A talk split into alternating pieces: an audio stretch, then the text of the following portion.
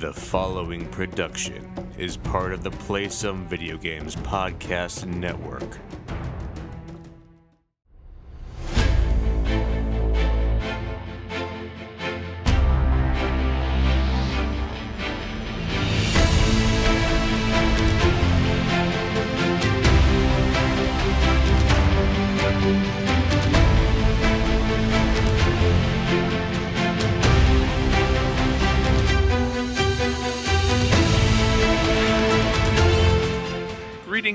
And welcome to Board with Video Games, the gaming podcast that strives for the right balance of coverage for games you play on your table and on your television.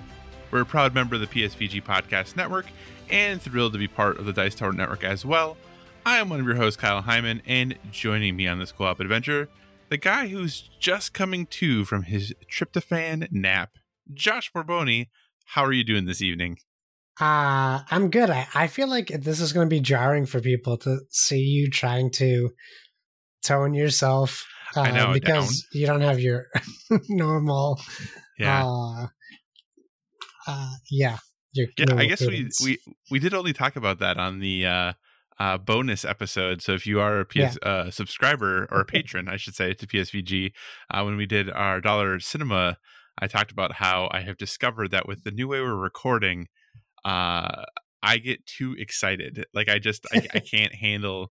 Um, But it's just on your end. Like my end, when I get excited, it yeah, seems your to end be is fine. fine, and so you got to figure your crap out, hit- Kyle. I well, I just need a new microphone is what Yeah, it is at do. the end of the day. Which is funny though, because in the previous way that we recorded, like my microphone sounded really, really good. yes. Um, but with this new way we're recording, my microphone just isn't uh it, it whatever the the what we're using just doesn't pick up my microphone quite the same way. Um, so before the first episode, I had it like I usually did, and it just was totally blown out.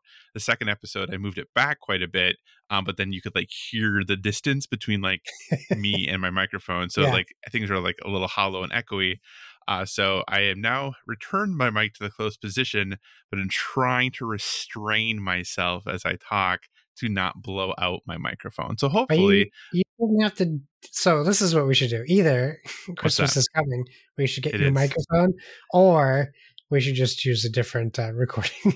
I know, but it's so much. E- this is so much easier though, Josh. That's the big thing. And I I should get a new microphone. This is the same microphone that I've had since we started like original PSVG, like back in 2015 wow. or something. So I, I I'm due for a mic upgrade, and it is a really good microphone. Uh. But it just is. Figure this out. What do we Well, do? I can, uh, If- Josh. if people are listening, No, Josh. I can increase your get my- Patreon pledge. Josh, I can I can probably just swing to I- myself a new I know, microphone. I know, so I. I'm kidding um, mostly. Yeah, well, and it honestly wouldn't be a horrible idea for me to have a second one and have this as like the backup. So um we the partner and I were talking about Christmas gifts, so that's probably what I will ask for is a, a new microphone. um but because we were just talking before this too about how I'd like to have a boom arm so that I can like yes, make my were. desk a little more uh usable. So so those will all be things. So yeah, so if I'm uh, a little more restrained, maybe that'll appeal to some people. Maybe we'll get some listeners now who are like, this person isn't like so on edge, um, so or so over the top uh, that they'll be a little more, you know, excited about listening. So I Sure. promise I'm as passionate and excited about games, just going to be a little more attempt to be a little more restrained when talking about them, more professional, perhaps. Uh, you know, only 215 episodes in, and we're increasing the professionalism. Go us! Sure.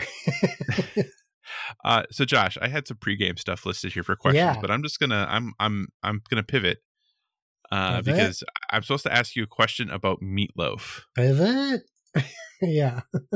So what's this p- meatloaf situation? well, what was going starts. on here? It starts a little bit back. Uh, when we had Jerry on, I told you that I wanted to talk about a anecdote that I just we just never got to because it was not appropriate um, Right. for the conversation. Not that it just there wasn't a good timing for it. So what I wanted to talk about was, um, my, you know, my wife and I were talking about we had this recipe book. So when we got married, we asked for people to, um, in the cards they gave us, they uh, we asked them to uh, include a recipe Mhm. as their like gift, Yeah, and then we would put them all together into a, a cookbook and like use those, and, and we just never did. So we have this thing of recipes just kind of hanging out. So we were talking about that, and I was like, we should really just dive into those recipes and make something during the week. Um, which spiraled into meatloaf, which was not part of the recipe book, but something she wanted to try with turkey because she doesn't eat beef. So I was like, okay, we'll find a turkey meatloaf recipe. Um, and then my son, who's four, uh, actually wanted to help Oh, make exciting. help make dinner, and I'm the only one who makes dinner. So I was like, yes, ha- let's have someone help me make dinner. So we did turkey meatloaf and mashed potatoes. So I had him help me make the turkey meatloaf, and he was very attentive. He held the measuring um, devices out for me as we did it. Um, I didn't let him get his hands dirty by mixing all the ingredients with the ground turkey. So I had him use a spoon, of course. yes. Um, so we made the meatloaf. We put it in the oven, and then um, he was kind of helping me make the mashed potatoes. And my, my he wanted to use the, the peeler, and I was like, you know, it doesn't seem like a good idea, but Yeah, I'll try to give yeah. him some tips. And I was giving him tips, and he kept pulling it towards him, and he kept putting his fingers. So I was like, maybe a smaller yeah. potato will be better. You know, my wife was like, just let him try it. Like, you know, he needs to learn. And I was like, okay. And then he immediately cut his finger with the potato peeler. Not, yeah, so- that sounds like what would happen. And, and then he milked that for about four days, even though it wasn't a very bad cut. Um, right. but he, he's like, if he sees potatoes now, he's like, no, I don't want to touch him.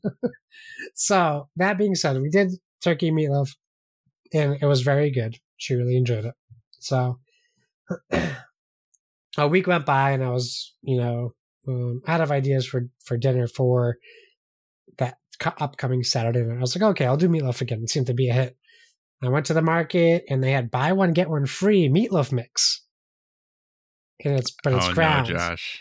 Oh no, so Josh. but it's it's beef pork And and, veal yeah, yeah. so i was like uh, it's buy one get one free i'm going to pay twice as much for turkey now it's important at this point in the story for me to tell people she's not opposed to eating beef because of animal cruelty or anything like that she just says she doesn't like beef that's just like i've seen her eat a beef hot dog before she and whether she knew it or not uh, she just says she doesn't like beef. She's very adamant about that. Okay. So I made meatloaf that night using the meatloaf mix, and I, you know, made everything the same. Potatoes the same, meatloaf the same, and uh, But she started Josh- eating it. And I said, "How- "How is it?" She goes, "It's really good. It's better. It's cooked better than the last time."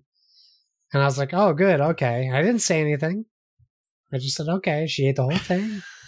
And then we were playing. Uh, spoilers for what you're playing. We were playing Gloomhaven digitally. Uh, with I was playing with uh, Lucas and, and Kevin, and I had mentioned this thing that I had kind of been feeling guilty about, and I was like, Yeah. "Hey, should I tell her that this is what I did?" And they were like, "Yeah. I mean, she's not opposed to eating it on like like religious or like or animal cruelty grounds, right?" I was like, "No, I would never do that to somebody. That would be a villain move." And they're like, yeah, you should tell her she should be fine. And so I was like, okay. So I told her at Thanksgiving, and she was not fine. oh, Josh. she Oh, was Josh. pretty angry. um, but she's still like, and even though she enjoyed it, she is unwilling to admit that at this point in time. So now I guess now I have two meals for this week for for lunch because there's just two meals of of meatloaf sitting waiting to be eaten uh, with mashed potatoes, which are very good. Um, so yeah, uh, I got her to admit she likes beef, kind of. uh, but am I proud of the way I went about it? No. but I but that's what happened, and I can't change that. You know, Josh, you said that if you know you would never do it to someone who like it was for religious reasons or something like that, because that would be like a villain move. Yes. I feel like this is like the pre-villain move. Like you're working henchman yourself move? up. Yeah, you're working yourself up to the villain move, and just haven't quite gotten there yet. So this Yeah. is, you know, the the, the first step towards becoming uh, becoming a villain, Josh. Sure. Sure. Well, look forward to my future projects then. Next week is human meat. human meatloaf, sorry. Should be more specific. Uh, so ha- have you know things recovered since Thanksgiving? Yeah, Like, we're fine. We're Okay. fine. I made it up to her on Thanksgiving night. We're good. Uh. we're good. It's just you know one of those hiccups that you have in a marriage that you realize you brought upon yourself, and you do your best to fix it. That might be one of the best stories you've ever told on this podcast. Oh, okay. Well, that makes me feel bad about all the other stories I told. No, no, that I, I, Josh, I think anyone would say that that is a great story, a great Okay, story, all right, all right. because that, like that, that is a scene from a movie, a hundred percent. Where Yeah. like you know you're you are learning about the characters early, and then in this you know rom com, the guy is like at the supermarket, and he's like, uh, I mean, she they only kick have meatloaf mix. right? Like that is like that scene, so that is pretty great. So well, let's start writing our movie. We should start now before someone else takes this idea. we should, we should. Uh, building off that though, uh, how was Thanksgiving? I saw that you had quite the spread that you shared in the Discord, which was great to see. How, how was other other than you know that incident? Uh, how was your Thanksgiving? Thanksgiving this year was really good. Um, I actually made a like a social media post about it because I was like, uh, not realizing that that a good holiday was a like a realization of depression and like Mm, coming yeah. back after the holiday was like oh yeah this is where i was before yeah and i know like holidays can be stressful for a lot of people and um i think it was just really nice it is kind of weird like my aunt has recently passed and she passed five years uh, to the day my uncle passed. Well, not to the day. She passed five years to the year my uncle passed, but he passed the week before Thanksgiving, and he was like such a huge um, staple for Thanksgiving. Obviously, like him and my dad. Um, maybe not obviously to people listening, but I know I talked about this before because like it was weird because uh, I was given his seat at the table, which it's only because I'm the oldest right. and I was figured it should go to one of his sons. Um, so I tried to be um, aware and respectful of like this. It's it might sound cliche, but like this thing I've been gifted. Uh, so it, you know, and this year, this year was a little stressful because the kids are getting older and they're getting more defiant. So uh, every year we say grace before dinner, and and they always jokingly make like make me do it because I'm so uncomfortable doing it. oh, Um, perfect. and this year they did it without me, and I was so mad because I was like trying to get my kid to eat or sit down, and then I just looked up and they had already done it, and I was like, "What the heck?" but um, I know this is a very long-winded answer to your question, but it was a great. It was great. The day was great. Overall, we get to see everyone in the family, which doesn't happen every year, which is nice. And um, you know, we get to spend time together. And, you know, if there's something I learned over the past two years with COVID is like, uh, not, not even necessarily losing people to, to this, but not being able to see people is a really big, like, thing. And, and last year was very chaotic and nobody knew if it was safe or if they wanted to go or what should we do. So, um, and I know we have all these variants coming out now that's going to make the next few months even crazier, but it felt nice to have this moment where everyone was kind of like there and, and happy and having fun. Uh, how was your Thanksgiving? Now, I know that you guys typically do, uh, and you don't have to spoil what you plan, but I know that Thanksgiving is usually your board game and cooking holiday. So, how was it for you guys? Uh, it was good, and you're right. We this is one of the holidays that is just me and the partner. We don't really go to family or anything like that for this holiday, and that's just born out of uh, both of us for years and years working in university housing, and she still does, and someone has to be on call and you know responsible still because you know there's still people who are living on campus and all that good stuff. So, uh, you know, it, for us, it's just that's kind of the way this holiday has always been. Uh, so yeah, it was a lot of cooking, uh, a lot of board game playing, a lot of cookie baking, all those good things. But it was it was really good. It was really nice. Uh, you and I both kind of were talking earlier about dreading going back to work tomorrow. Yeah. uh, as we record on Sunday night, and the realization because I did work Monday, but I had the rest of the week off, which is unusual for me. I usually work, you know, Monday through Wednesday and just take the couple days off. But it's I haven't had this amount of time off of work in a long time. Uh, so it was kind of weird. Uh, Friday morning, I woke up and I'm like, ah, oh, there's still all this time. And this morning, yeah. I woke up and I was like, oh my gosh, I have to go back to work already. There's no time left. yeah. So, but no, it was really, really good. And yeah, we'll talk about what we played and stuff here in a bit. But uh, overall, it was good. It is a little weird because, kind of like you had mentioned, of you know, anytime there's changes in your family, like obviously for me now, even though you know we're coming up on a, a, almost a year since my dad passed away, and like everything is now like the first Thanksgiving without the first, you know, everything without. Um, so for me, I was super worried about my mom, and I was like, "Is this the year that we change things? You know, and and maybe we go somewhere, or we go see my mom, or something like that." Uh, but my sister stepped up and did a great job, and you nice. know made sure that she was taken care of and, and having a good time and with her grandkids and all that good stuff, which is I think is really the most important thing at this point. So yeah, um, yeah, but it was good. It was we changed it up. We went with a uh, pork loin instead of doing oh. turkey or ham. Um, we, I will say, Josh, very rarely. I I love to cook, but very very rarely, even when I cook something well, am I like, oh, this is perfect. Like there was nothing I would change. Josh, I crushed that pork loin. It was so good. like I absolutely crushed it. Like nice. as it like I let it after it rested as I was finishing the pan sauce. Like I came back to cut it and I was like like my knife just like fell through it. It was like I was like, "Oh, this is going to be so good." I'm so excited. And it was it was awesome. I was really really proud of it. I thought I did it. I don't get too hyped about my food very often because I'm always like, "Oh, I could change this or that," but man, I crushed that pork loin. It was so good. awesome. That's great. So, that's that's awesome.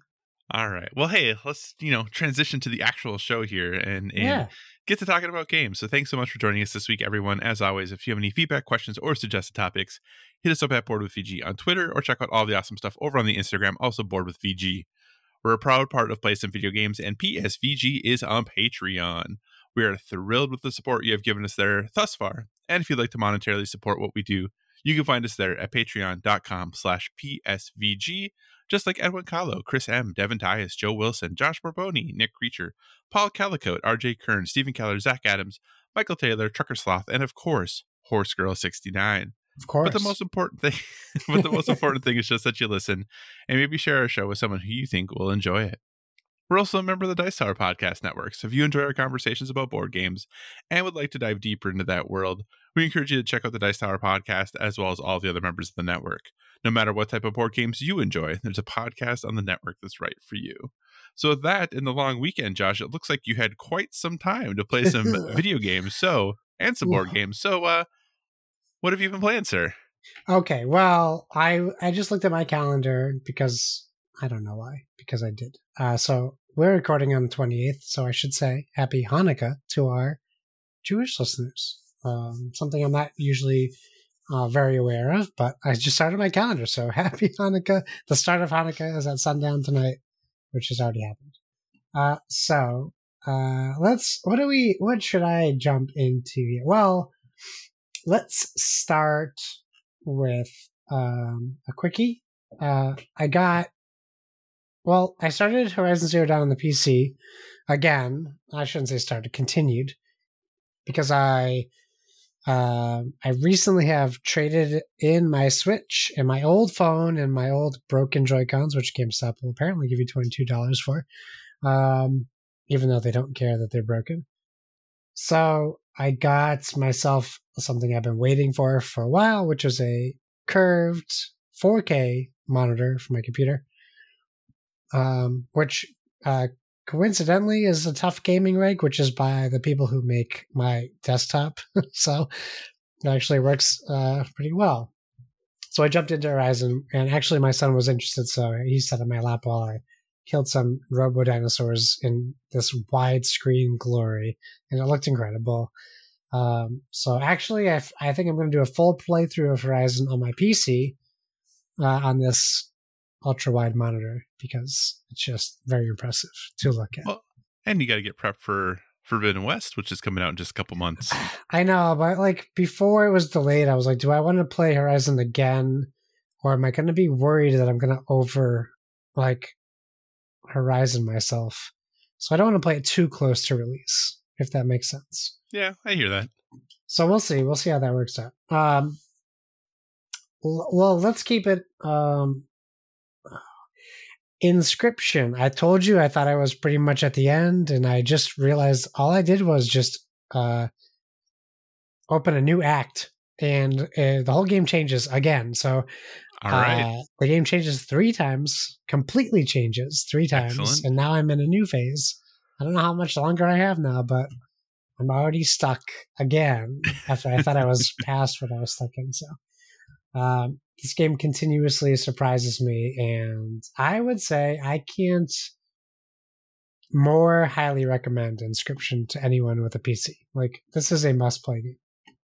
Speaking of PC, I've been playing we had our Gloomhaven PC night, and we lost both of the, the scenarios we were playing. But I think really just emboldened us to get better because we weren't blown out. We we were close to winning um, each game. So uh, we look forward to. I think we're playing again every Wednesday, so hopefully we'll be playing Wednesday. Uh, so that was fun. I'm continuing to play Forza Horizon 5. I'm really still enjoying it there's still a lot of content I'm still unlocking, and um, I'm just kind of loving that. Uh, I'm playing uh, playing more Riders Republic uh, um, on PlayStation. That's a ton of fun. Still, I really enjoy that as well. I really, I don't know if I said this last week, but I was finally put in a race where I had to be a giraffe, and it was the most annoying race that has ever happened in the history of races. So hopefully that isn't forced on me too much more but I did not like that. Um, Halo Infinite. Uh, Sean Capri over at well, Sean Capri and We the Gamercast does Halo Saturdays. This will be the second Saturday I participate in Halo Infinite. Uh, Halo Infinite, they have a new game mode out currently. Uh, might end tonight. Um, where you can try to unlock that samurai armor, but basically it's a an event that is Team Slayer where the weapons are randomized every time you respawn. And Kyle and I played this actually together um, for maybe an hour, and then we joined up with uh, Sean's crew for maybe another two hours after that. So we actually got a lot of good gaming time in for Halo Infinite, and um, I'll just reiterate what we said last week. Like it really feels like the Halo Three multiplayer. It feels good. It feels smooth. Uh, even if we have, I have a tough game, I still enjoy it. So I'm not feeling like beaten down. Although sometimes Cal will say something to me like, "Oh man, I didn't have a great match. I went 13 and 10," and then I look at mine and I'm like seven and three or seven and sorry seven and ten, and I'm like, "Yeah," and I didn't either. uh, but that just talks about our different play styles, I think. um, uh, I wanted to say if you want to give me different homework at the end of this episode, you can. I played Death's Door and I really do not like it. Okay. Um, and I don't know if it's because of the hype where I was expecting something different, but honestly, to me, it feels like a um, cheap. Uh, no, I don't want to slander it. It feels like a bad mix between Hades and Hyperlight Drifter and I just and maybe a little bit of Bastion in there with more difficulty. Mm-hmm. I just really don't enjoy it. Um, I don't like the combat. I don't like. I don't know. I just don't like it, and I know that that's a me problem based off of uh, word of mouth for this game. Uh, so we'll, we'll like it. No, it's okay. That's that's totally fine. We'll pause right here then, uh, because Yeah. I, I was actually going to ask you about our homework assignments. So because I've been thinking about it. So right now, Josh, what are games that you would still love to play prior to us deciding our favorites for the Oh. year? That's a good question. I think I need I need to put more time into Far Cry Six because as of right now, it's not even in my top ten. Right. But I've only put in four hours, three hours okay. into the game. I think maybe I would need, if you want, uh, I will happily look at a list um, this week and maybe decide games I need to play that I want to play more. So here's what your homework is then is look at what you still want to play and just pick one of them and let me know what you're picking. Okay, all right, I'll do So that. yeah, just think of something you still want to play before we do our favorites of the year, um, and let me know what you're putting down as the game you're going to play from your Okay. still want to play list. All right, cool, cool. I will do that. Okay, so to end off my what you playing, which is always long and probably boring to most people, uh, Oculus Quest had a Black Friday sale, which was I, I was surprised by. Unfortunately for me, like three of the games I just bought a week before that were on that sale, Yeah. um, including Darth Vader Immortal. So it was it's ten dollars an episode. So I bought the first episode, and then they released a bundle of all three for nine ninety eight, and I was like, "Ugh, well, I guess I'm gonna buy the bundle again, but just for the episode two and three." Well, that's okay. That's still less expensive. yes, but I did buy Star Wars: Tales from the Galaxy's Edge, which was a game I was interested in checking out because it was their like full narrative VR game, hmm and I started playing it, and it is very good. I really like the story, and it does have a very minimal puzzles, but it has some pretty good shooting. It reminded me of that game you had me play on PSVR, the shooter. What was it called? I don't rem- remember bi- which the one. The big one, blood, not blood and money, oh, or Blood and Truth. blood and truth. It reminded me of Yeah. that. Okay. at least as far as like you pick things up and you put them onto your belt Yeah. that's on you and you put your gun to your side. Um so i play that. That's really good. I'll i'll talk about that more in the future as i play it more but really the thing i was saving for the end which i really wanted to talk about. By the way i brought my oculus quest, quest down for thanksgiving Mhm. and after the day like i spent my whole day watching people play my vr which was awesome actually. I had a great time watching people play the tutorial thing that comes with the oculus which is really good called first steps um but by the end of the day my brother bought an oculus quest um from my my referral link so we each got 30 bucks extra um because he just kind of saw he played my psvr when i had it and he saw like how much of an improvement it was um but at the end of the day Ragnarock. This is a game I want to talk about. Ragnarock is a Viking rhythm music game where you're beating, you're on the front of a Viking boat or the back, depending on your perspective. You're the one who's beating the drums to get the people to row the boat. As you row the boat, um, uh, uh, while you hit consecutive notes, your two hammers uh, amp up like Mjolnir, like they get a power.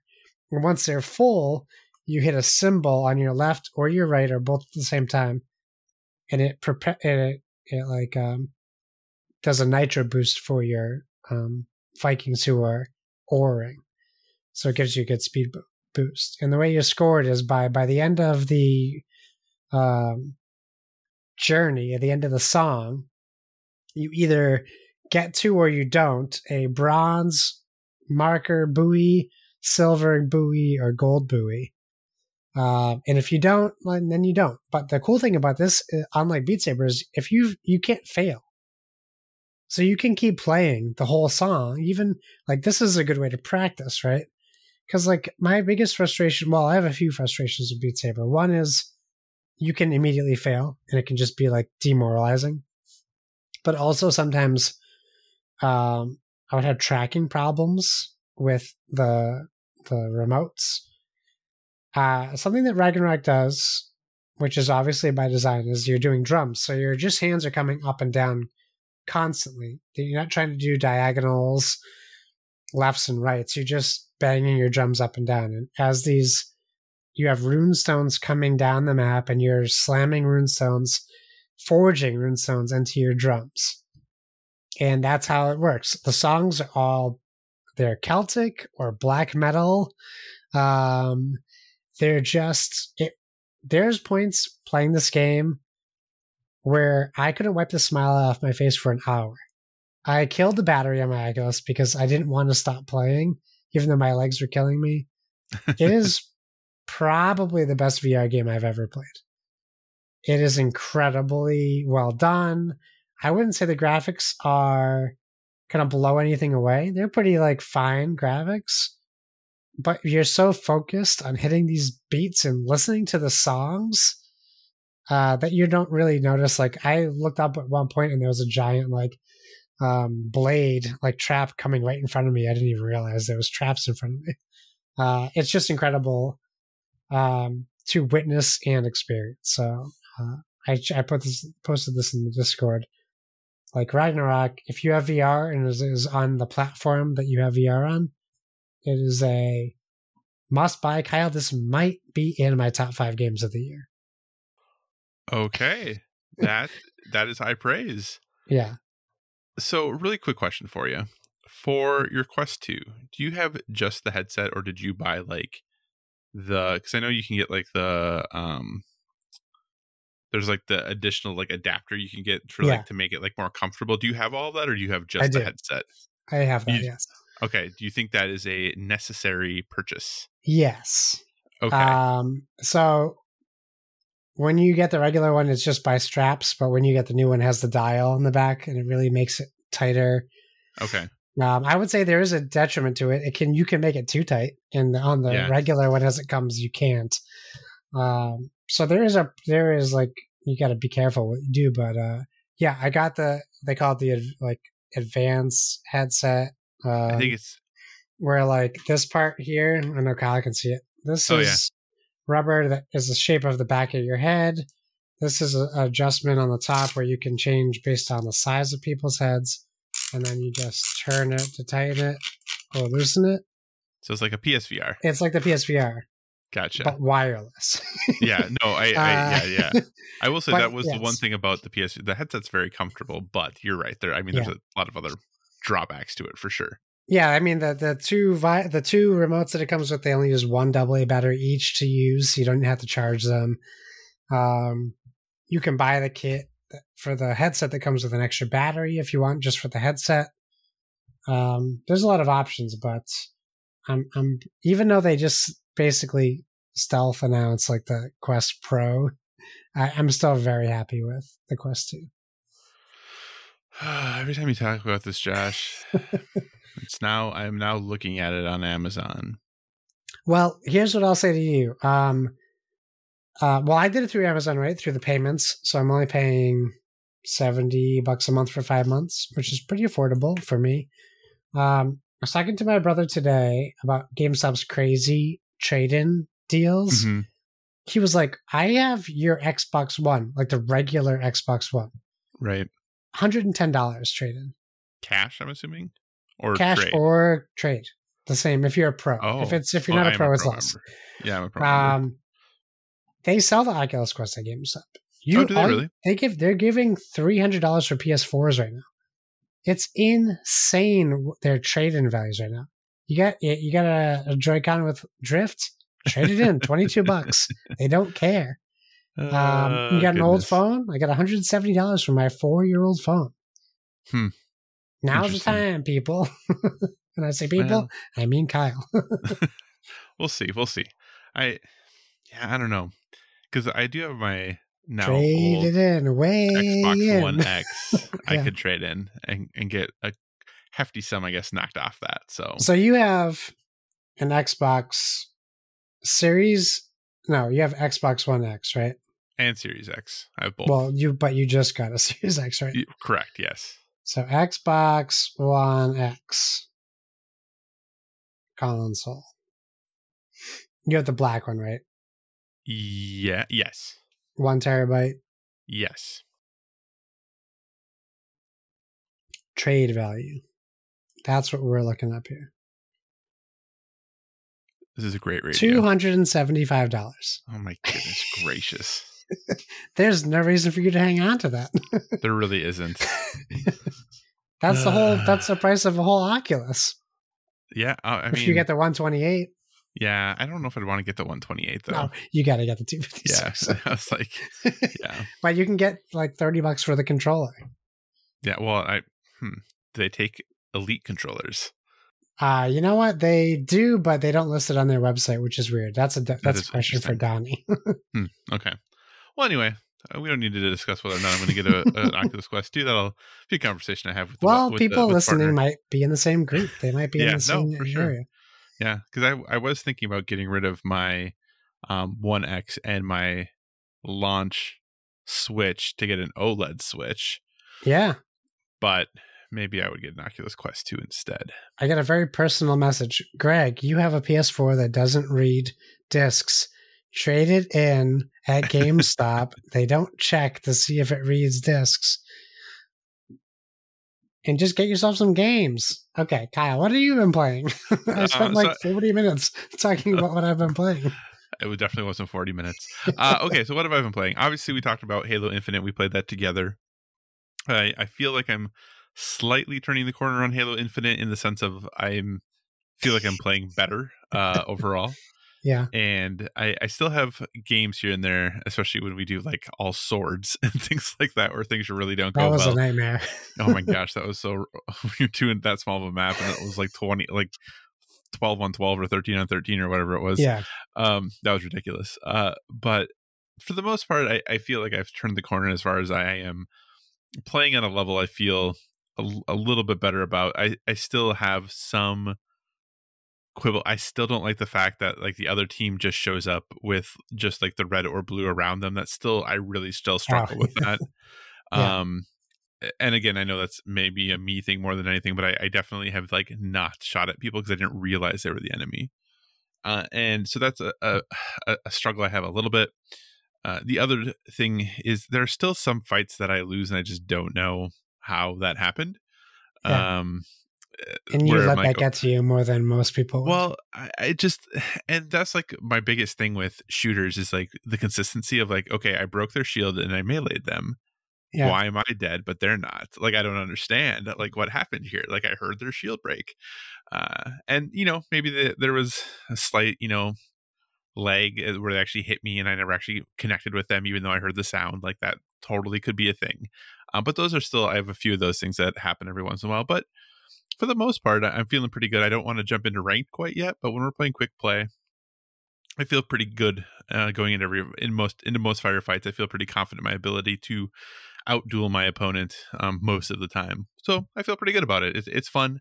Uh, it is still pretty bare bones. You know, I, I think that the, having this event right now shows like, hey, we are going to be doing things moving forward, which is great. Uh, it is good though that the gameplay is as good as it is because everything else around it is pretty minimal. um, so hopefully they continue to add more because while I enjoy it, um, it I don't know how much I'm going to continue to play it by myself, uh, but I will definitely jump in with like you and other people because I, I do have fun doing that. Uh, the other video game I've been playing is Death's Door, which Josh referred to a little bit ago, and he was not a fan of. Um, I'm really enjoying this game so far. Uh, I'm probably about three and a half hours into it. I've beaten kind of like the first big boss, and I'm on my way to the second, I guess, big boss. Um, it it does have some things that are a little quirky. Uh, there are parts of the combat that is a bit frustrating for me. Just the charge on everything uh, for your like powerful attacks f- feels long to me. Hmm. And I know there's you can upgrade it and all that stuff, but that that does feel a little bit long. Uh, there are some some things that I, I feel like can I deflect this or can't I deflect this? And is there a can I deflect everything or not everything? And it doesn't seem like everything's always super um, consistent with that. And just some timing on some hitboxes and things like that feel a little wonky from time to time. But overall, I'm really enjoying the game. I plan to keep playing it. Um, so I'm obviously enjoying it more than Josh is, but yeah, I think the art is really pretty. I think it's a cool world that they've built. I like the music a lot. I think the music is very uh, chill and like kind of in the background, but definitely still does a good job of showing the tension that's there. Um, the games you chose to uh, highlight as the games that it feels like are. Yeah. I can understand those connections, but to me, this feels like if 2D Zeldas just continued to morph. Like Sure. th- that's what it really feels like to me. It's like a, little bit more advanced 2D Zelda. Yeah. And as someone who loves Link to the Past, like to me, this feels like you know, if Link to the Past just kept iterating and iterating, this is kind of what they would get to. It's kind of what it feels like to me. So, That's fair. um, yeah, I, I'm enjoying Death Door. So we'll keep going there, and, and I feel like it's a game I might be able to finish in a reasonable amount of time, which is for me another reason I'm eh, you know probably to continue at it here. Uh, and then a couple board games I played uh, over Thanksgiving. Uh, the first one is Bärenpark or Bärenpark. It, it is kind of interesting that they uh, translated this game to English but didn't change the name.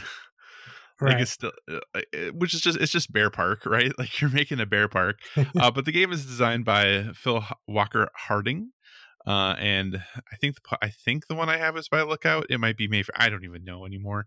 Um, Lookout is part of Mayfair, though. I think I can't remember with all these things, but um, yeah, this is a little bit of a I shouldn't say older. It's a 2017 game, um, but uh, pretty straightforward um, tile placement game where you uh, have you start with a four by four tile.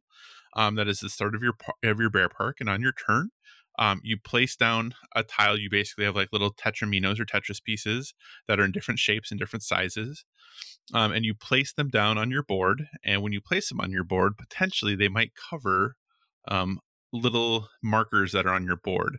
And whatever you cover with your piece indicates the type of pieces that you can then pick up from the communal center board.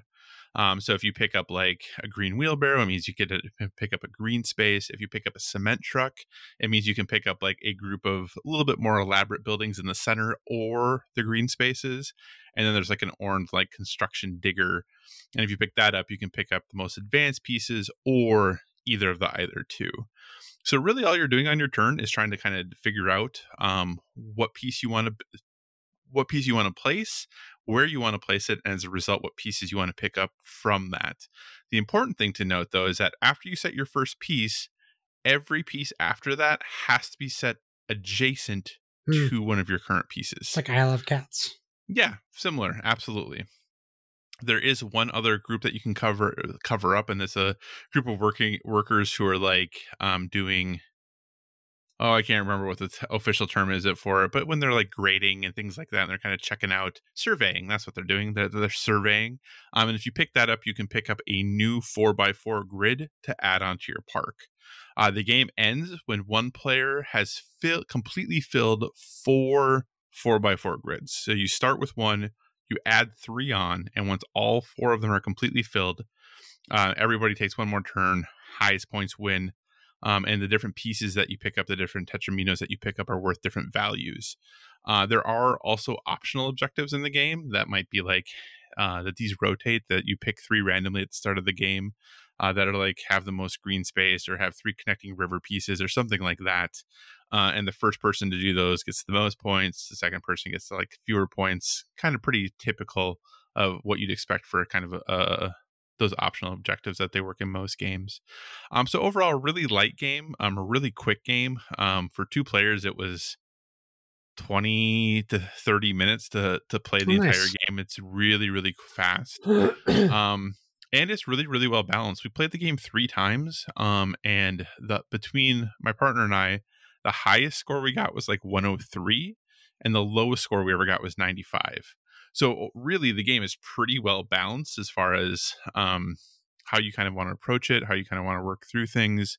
Um, and if you're looking for a light uh, tile placement game in the vein of yeah, like if you like um, Isle of Cats, or if you like something like um, Castles of Mad King Ludwig Mm. or New York 1901, or something in that, and you're looking just kind of for a really light, quick, fast version of it that's super easy to teach. Yeah. Um, I, I think this is a good pick. Uh, it's really inexpensive too. Um, might be eh, it's about forty dollars, I think, but there are a lot of pieces in the box, uh, and it plays up to four players. I think it probably is pr- best with four players. It's good with two, but I think Mm. it probably would play best with four.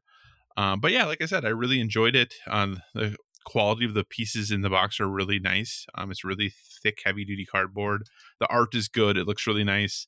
Um, yeah. So it and the nice thing about Bärenpark too is it is available at most major retailers as well. So it's not a Hmm. game that you have to necessarily go to, um, especially retailer to get. Um, but obviously, if you can and have a good, friendly local game store you want to support, um, obviously go ahead and do that. So that's Bärenpark. I recommend it. Like I said, it's it's light, um, but it's really fun if you're looking for kind of a quick little tile placement game. It- It's a good it's good fun. nice. The other game that we played is about as different from Bärenpark as you I can get uh, and that is and that is Fields of Arle or Fields of Arla, depending on who you who you hear pronounce it. Uh, this game was um, designed by Uwe Rosenberg, came out in 2014. Um, and the cool thing about this is that it is a one or two player only game. So this game is um, in the typical minutia of, of what Uwe Rosenberg games are, which is um, honestly kind of straightforward, like what you do, but just a ton of decisions like for what you're going to do. Um, so, Josh, one thing that surprised me is that, like I said, this is a two player maximum game. There are six game boards in this game, Josh. There are two individual game boards for each player and then Yeah. two communal game boards. So you each have two boards and then there's two additional boards that are in the center of the table. So there's six total boards on the table. It sounds like that game I sent you a Twitter alert for that went on sale on Black Friday, Dinosaur Island. Yeah. Like, Which I have Dinosaur Island. I just haven't played it. oh, it. do you? I didn't even know you had have it. I just haven't played it. Yeah, but I appreciate it nonetheless. So yeah, so there's six. there are six um, boards. Uh, you have four that you're kind of working on, um, and this game is actually, um, I, I guess, kind of based off of Uwe Rosenberg's upbringing because he Yeah. grew up like in a farming town. Um, so this is really similar to that, and what you are doing is. Uh, basically, kind of maintaining uh, your farm, and that you can um, one of your boards is kind of like your main board for your farm where you can add additional fields and you can add additional livestock and you can add buildings and all of these things to it. But of course, with how Uwe Rosenberg does everything, it's like, yeah, this game is simple because all you do is you take the game starts in spring and you take four spring actions and then you do some inventorying and then it goes to winter and you take four winter actions and then it goes to inventory and then you're back to spring and you're doing and like that's really all it is like that's all that you're doing. But of course it's never quite that simple uh, because like you're like okay well i have this board that's my farm but i also have to like manage the water so i have to build these dikes to push back water to get more farm space for me and then i have um parts that are bogs that i then have to dry out and then once i dry them out i have to like get these cuttings from it and then once i get enough cuttings from it i can remove those pieces and that gives me more places to build on but also in addition to that i have this barn and in this barn i have different wagons and plows and peat boats and i can take those and load goods into those and deliver them to towns and when i deliver those to towns i get like it Sounds it like gets- so much fun. It actually really is really fun. The job like I said- simulator, the board game. Yeah, and what's really like i said it, it really is as straightforward as you have spring and summer and after that you kind of do an inventorying where you have to like feed your people and like all that stuff. And then you have winter and after you do your four winter actions you then have to feed your people and stuff. And then it's five springs and four winters so nine total seasons that you play. Where the game is com- complicated is that in spring well let me back up there are total gotten of complicated yet. there are a total of 30 different actions you can take Oh, but boy. only 15 of them can you take in any season so really there's only ever 15 actions you can take the problem is is that you can you can earn points only 15 different Only actions 15 actions. but if you take a when you're in spring you can take a winter action one person can take a winter action uh, but then that just means that they don't get to go first in the winter. Um, so one person theoretically is picking between 30 items but you're for the most part only picking between 15 items of what you're going to do. But you have to pick like do you want to go the route of like um, getting as many like animals as you can and using and going that route or do you want to go the route of like trading as many goods as you can? So then you have to like think about like what tools you need to get how high quality of tools and then you know what vehicles do you need to deliver those to and is it worth it like to get the big vehicles because you have to like sacrifice animals because like they can't like work the fields anymore since they're delivering things and it's it's super super complex it's super in depth our first play took five hours Oh, um oh, hold on, hold on. Uh, Yeah. I just want you. I'm I'm assuming you were the one who had to learn the rules to play this game. yes i did Okay, so I just want to give you credit where credit is due. Congratulations on getting past that. thanks but Go on. yeah. oh first, okay uh, first gameplay, five hours. Yeah. so yeah so the first game put but second time two You came back for more. yeah but and the second time only took like two to two and a half Oh, so the first good. time very much is like you could played learning and understanding like what all of like the um like every single action that you can take has you know like little why am I? Why can I not think of anything tonight?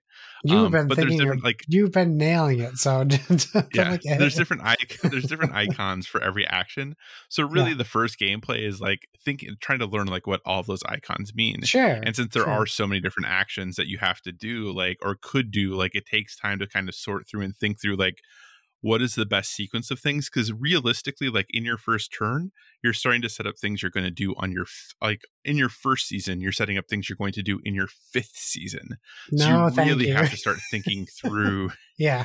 all of these things um and that's why it takes so long the first time but then once you start to like get it down i think we will regu- when we play this it will regularly be two to two and a half hours moving forward Yeah. when we play it so um also though very balanced like when we played this game um the couple times we played it like our we were within like six points of each other That's good. That's like nice so so realistically like still super super balanced for all of the decisions and all the different routes you can take and we both went totally different routes as far as like how we were going to do things Sure.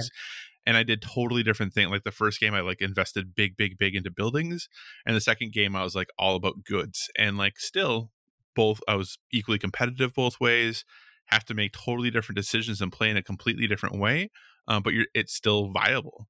Yeah. um so yeah I, like i said you know if you're into drying out bogs to harvest some peat um you know yeah that's, that's what you do in the game. Uh fields of Arle might be for you. It, on the board game geek rating scale um Bärenpark which i talked about is a Yeah. 1.64 out of 5 uh fields of Arle is a 3.88 um, Difficulty you're talking about. difficulty yeah, Yeah. for the weight of the game. Um it is number 66 overall though on the board game geek rankings. So it, it is fields of Arle is a well-loved game. It is a very good game but it is a game that is like you have to enjoy like heavy heavy games. It technically is 0.01 heavier than gloomhaven is so Hey, hey, that's not that's not a competition. I'm not no i know arguing i'm not that I, I, Gloomhaven I is just- difficult. I was just saying that Gloomhaven overall is a very complex game as well with a lot of moving parts.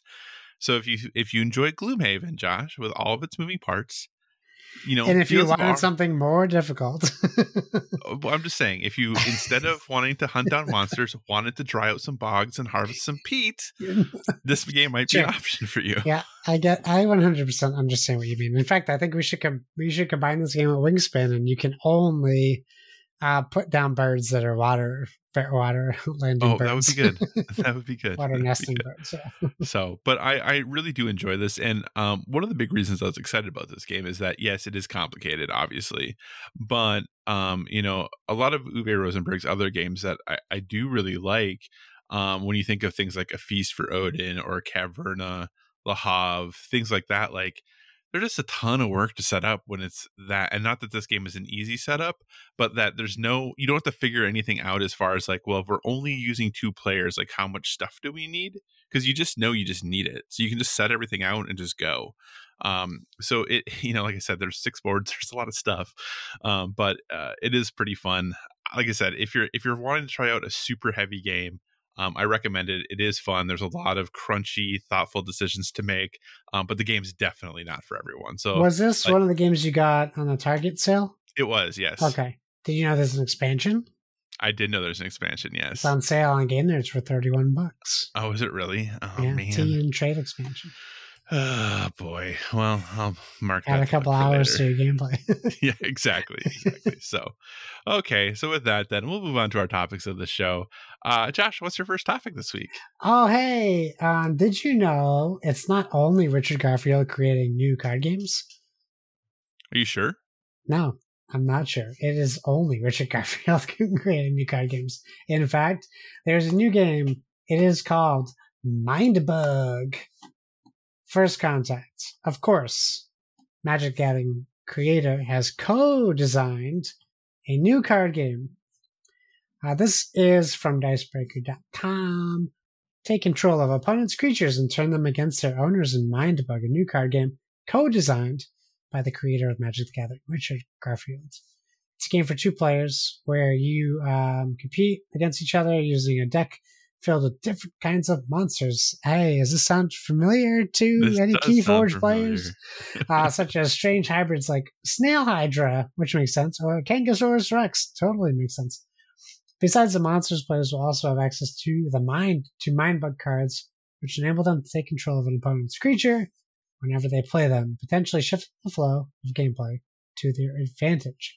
Unlike in many other card games, players do not construct their own decks. Rather, they both share a deck that is pre generated. This is like a, you know, uh, that, that features certain uh, creatures. Players begin the game by drawing five cards from the deck, which is made up of 10 cards total, uh, alongside two Mind Bug cards. Turns then proceed with players laying down cards and activating their abilities. Playing or activating cards does not cost any resources, there and there are no mechanics around ramping up play, such as mana in Magic the Gathering. Different creatures will have different effects that trigger when players let them down, as well as abilities that trigger when players want them. So, uh, this is on Kickstarter. Um, now, I'm going to read something from Kickstarter, and I apologize if this, like, basically says what I just read from Dice Breaker. I'm not sure if they took it from the Kickstarter or not. Uh, I do want to say Mindbug First Contact, which is currently in Kickstarter, which I am currently backing, by the way. Um, on our goal of $5,600, it's at $135,000. So they hit their goal. it's 12 days left, so t- 10 days by the time you hear this. Um, so this is the Kickstarter's definition: the excitement of trading card games distilled into a single box. Sounds like they got this into people's hands really early. Even Board Game Geek started giving it an 8.4. They got a review from Tom Vasel already. but basically, they say it's easy to play. We distilled the most exciting elements of strategy card game and removed everything else.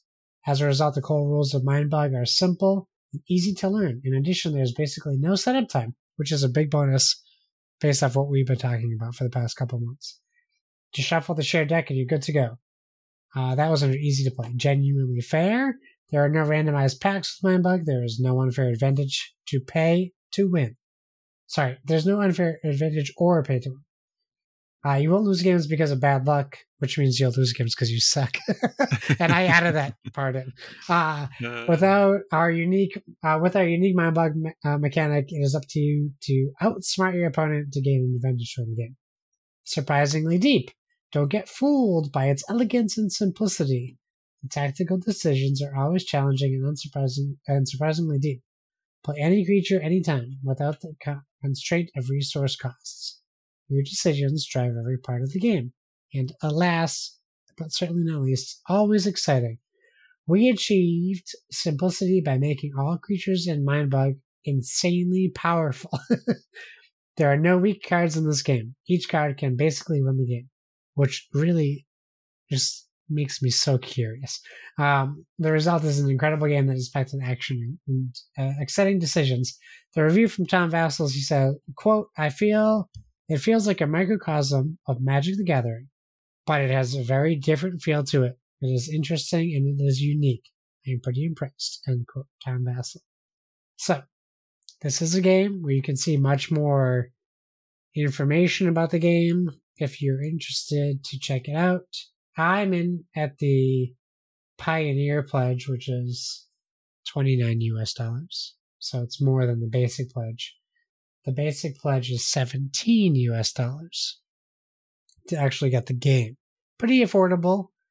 Um, I think I really just backed it based on I'm intrigued by what this game could be. Uh, so what about what what do you think about this? You have any interest in this at all?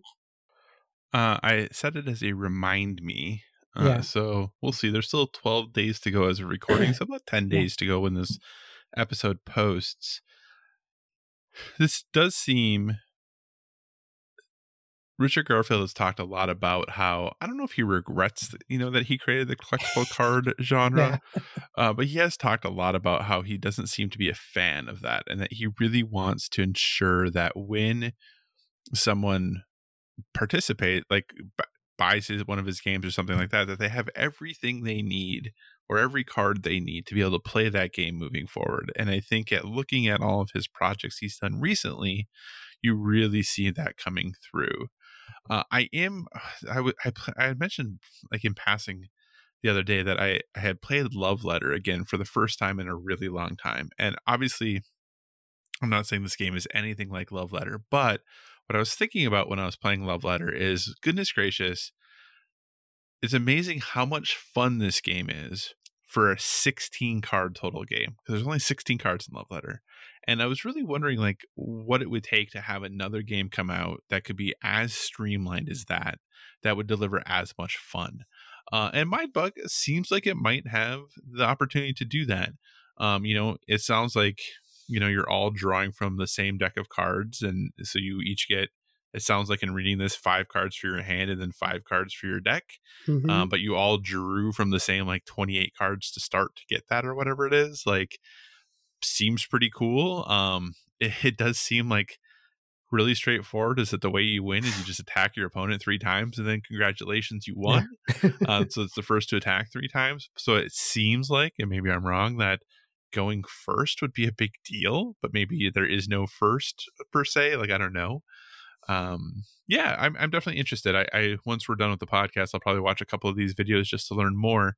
Uh, but definitely, you know, anytime Richard Garfield's name is attached to a card game as someone who played a ton of Magic back in the day, um, obviously I'm interested. So, so we'll see. Definitely interested at least in seeing where this goes. Nice, cool, cool. Well, that's it for Mindbug. But check it out. It's on Kickstarter. Uh, if you're interested, there's uh, over 3,700 backers. So awesome. Join the club. All right, Josh. My first story is too short, or my first topic is two short stories. Uh, the first one, I just want to get well, both of them. I just really want to get reactions from you. Yeah. Um. So the first one is a report coming out that um, Amazon Studios is going to develop a Mass Effect television show. Now, hmm. Josh, you were the resident Mass Effect expert on the podcast. You sure. are the person who guaranteed me Mass Effect Andromeda would be Game of the Year the year it came out. Yeah, yeah. yeah they almost made me not like Bioware anymore. yeah. Uh, what is your excitement level for a Mass Effect television show? And if it does come to pass, what would you like? How would what would you want it to like follow the yeah. Normandy and Shepard? Like, what would you want it to be? Uh, TV series makes way more sense than a movie, which is something that we've been promised by BioWare for 10 years now. yeah. Um, in fact, the first panel I saw at PAX East was a BioWare panel where they talked about, they dropped the thing at the end. We're like, and we have a movie in development. and I'm like, oh, everyone was like, what? Uh, TV series makes way more sense nowadays because the budget is there for TV series. Uh, and they can tell a better story here's what I think. If they did Mass Effect movie, it would be Andromeda. If they did Mass Effect TV series, it can be Mass Effect. Two very different versions of Mass Effect. so, yeah, I mean, what was your second question? I think that I do. My first, my answer to your first question is yes, I do want a Mass Effect TV show. So my second question then is if you were the person who was going to pitch the show, you had any creative control over the show, yeah. like what would you want to explore? What would you want it to follow? Like what would you want from do you want it to cover c- content you already know from a do you want it to cover new because obviously in the mass effect universe there's tons of stories to tell yeah like what stories would you want the show to tell honestly this would be my pitch it would be a combination of Mass Effect trilogy and Andromeda. So when you play Andromeda, you are uh, you pick your character's gender, so you pick male or female, but you will always be a twin, and you'll always be the son or daughter of this um, notable um, soldier or pathfinder, if you will. Uh, but I don't want. I mean, if you didn't play Mass Effect, you don't know what that means. Um, I would make a TV show about Shepard. However, uh, the show would be about twin Shepards, Fem Shep and Male Shep. And it would pick off there. You don't need to know who the father is in that case. Where Andromeda, I think it is important. But I think if I'm doing Mass Effect TV show, you're twins, you join the academy, you have a past that you're always able to decide in the games, but obviously the showrunners would pick Uh, maybe Corey Hudson decides to actually do something positive with Mass Effect and joins the show. Um, and you have the story of twin Shepards. They both decide to join uh, the military. It's in the future, so they don't veto only kids joining at the same time, which is the Sullivan rule now in modern military. Um, and yeah, we would follow each character individually, and I would not put them together. They would have their own missions, and maybe they do every other episode, or they do one episode for male Shepard, two episodes for female, one for male. They go back and forth, keeping them separate. Maybe they meet up on season episode twelve of season one, and then they go their separate ways again. But really, what I would do is is give people what they want. They want male Shepard, they want female Shepard. And you make the TV show so diverse that it's basically like two TV shows at the same time. And that's how that's how I would write the basis of a Mass Effect show. Uh, I don't think Casey Hudson's coming back anytime soon. Did I say Corey Hudson? I you meant did, you did say Corey Hudson, but I don't Like, think I combined God of War and Mass Effect. uh, that is something I would watch. um, but yeah, I think you know Kratos in space. now that Casey Hudson has you know left Bioware again, I, I don't think he's he's coming back. Which back. isn't surprising at this point, since every creative person who ever worked at Bioware has now left, including the recent Dragon Age departure. Yeah, right. Um, do you have confidence in No. Amazon's? Okay. well, because my next question was going to be, you know, obviously the Expanse is now an Amazon yes. Yeah. Studios thing, and Yeah. it obviously started at Sci-Fi, but now is you know for the last three seasons has been, you know, an Amazon Studios Uh-huh. production. It, it seems like that that that's still going well. Like people still love the Expanse. Does that give you hope? My trust isn't with Amazon, it's with Bioware. Okay. You know, like, I, and I'm interested to watch Wheel of Time, and I'm interested to watch um, the Game of Thrones series to see what Amazon can really do for shows You mean Lord of with the Rings? IPs. Lord of the Rings. What did I say? You said Game of Thrones. Oh, sorry, Lord of the Rings. Um, I'm interested to see what they can do with IPs that Mhm. are so popular. Uh, but yeah, I mean, my my issue is with Bioware. It's not with Amazon, and I just don't trust their vision. If that makes sense, I don't know that their vision is aligned with my vision from what their original vision was. it's really weird to say. Gotcha. Have you started watching Wheel of Time or no? Uh, no, I wanted to start watching it this weekend, but we just didn't get around to it. So that'll be my goal this week is to try to find some time to watch Wheel of Time. Gotcha. Awesome. Um, I yeah, I, I intend to like you obviously love Mass Effect way more than I do. Um, but I would at least watch whatever they create, Right. whether it'll be good or not, who knows. But I, I like obviously too, like when the Last of Us show comes out, which my goodness, the number of like set photos Right. from that show that have leaked all over the place. Goodness gracious. Uh, but even back in the day when we had pitched like our own shows for things, uh, I, I always wanted them to explore something that wasn't the game, and that is really what I like for Mass Effect as well. But I- I feel like the the safe bet is to do the game, right? Like that is the safe bet. Yeah. Um, so I anticipate that's what they'll likely do. Um, I was going to ask whether you thought we got this television show or the next Mass Effect game first, The TV show for sure. but No question. well, the TV show isn't even official yet, so we'll have to wait and see. I, But- I stand by what I said. gotcha. Okay. Awesome. Okay, and then the, my second, you know, topic 1.5 here. Uh, so Epic Games announced that they have acquired Harmonix. Uh, yeah. Josh, what was your feeling uh, when you heard about this acquisition? Honestly, I didn't care. Apparently, everyone else is so worried on the internet. I'm like, what is the last game you remember Harmonix doing? Oh, Fuser, Fuser. Right. which was the game cool. they gave up on before they released it.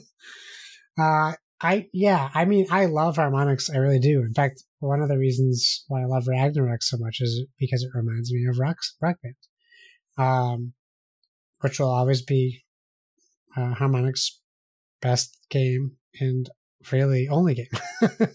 uh, as much as I love some of the projects they've done, they have this I don't know, say eh, there's just this thing where there's tendency to that they. I don't want to say they abandon them because that comes across as like dismissive, but it appears that they abandon their games um, after a certain amount of time. Besides Rock Band, I was like, yeah, they're still doing Rock no, Band. for Rock Band, uh, their support has been phenomenal, but the problem with Rock Band is they are not supporting it on a peripheral level, and you can't play their game unless you have a 15 year old piece of technology that they stopped selling 10 years ago. You cannot buy a Rock Band guitar unless you buy it out on eBay. It, it- and they're so expensive. They're like $174 so- for something that's used. Yeah, they're really so, expensive.